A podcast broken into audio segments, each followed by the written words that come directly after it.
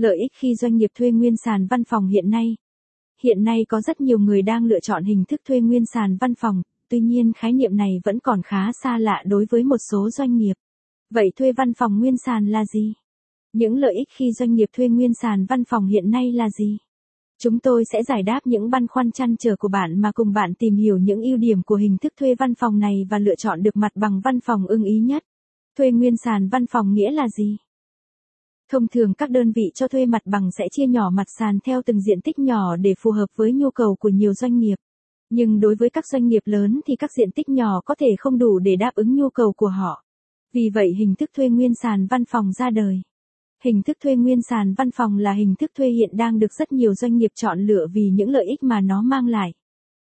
Thuê nguyên sàn văn phòng là hình thức thuê trọn vẹn một tầng trong các tòa nhà cho thuê. Nếu khách thuê có nhu cầu sử dụng lớn thì thay về thuê hai hoặc nhiều hơn các diện tích sàn nhỏ thì khách thuê có xu hướng chọn thuê nguyên sàn văn phòng để được thoải mái và thuận tiện cho công việc hơn.